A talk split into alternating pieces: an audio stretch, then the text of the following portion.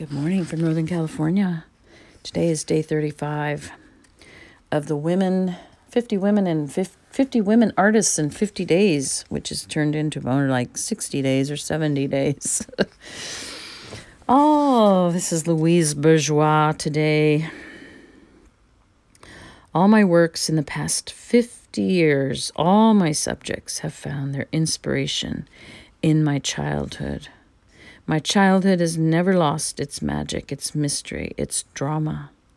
By Louise Bourgeois, who was born in nineteen eleven in Paris. Oh, on Christmas Day. Interesting. December twenty-fifth. Wow, Christmas baby. nineteen eleven. And she dies in two thousand ten. Wow, she was almost one hundred. She died May thirty-first in New York,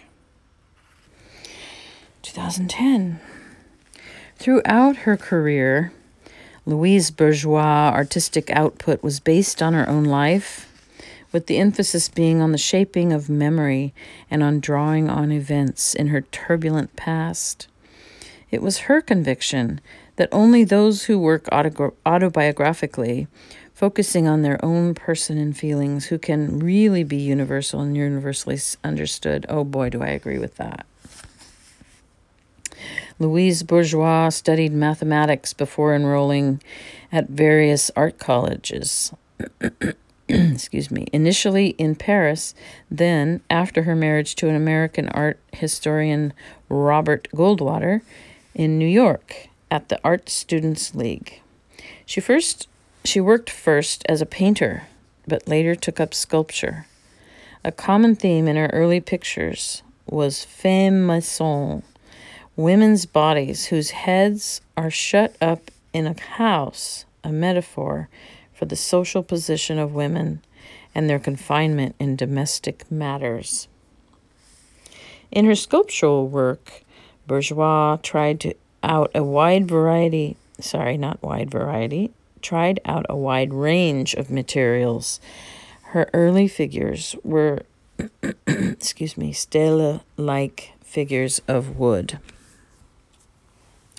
In the sixties, she was among the first artists to experiment with amorphous materials, such as latex and synthetic resin. The result was women, hybrids, and goddesses modeled on ancient fertility idols.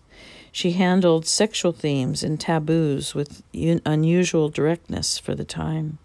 The mischievous irony with which Bourgeois created her works is evident in a famous photograph by Ma- Robert Mapplethorpe showing her roguishly clutching her phallus-like fille, fille, nineteen sixty-eight, under one arm, an impish smile about her lips, as always.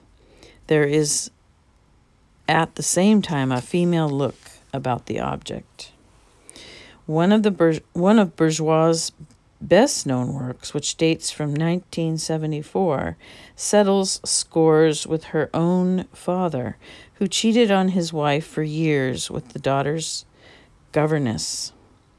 Called Destruction of the Father, it is a room. It is a room installation, like a cave, where only bones are visible. From nineteen ninety-four, her memories of her mother were explored in variations on the theme of a spider, a giant example made of steel. Maman was on show in London at the opening of the Tate Modern in two thousand.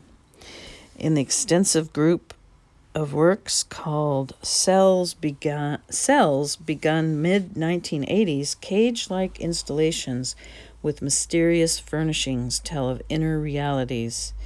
Even when the statements Bourgeois makes sound, sorry, even when the statements Bourgeois makes sound simple, her works are never easy to interpret. No, they aren't.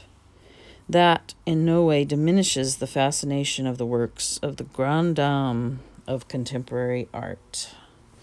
Yeah, when I studied her, it was, she was very much thought of as um,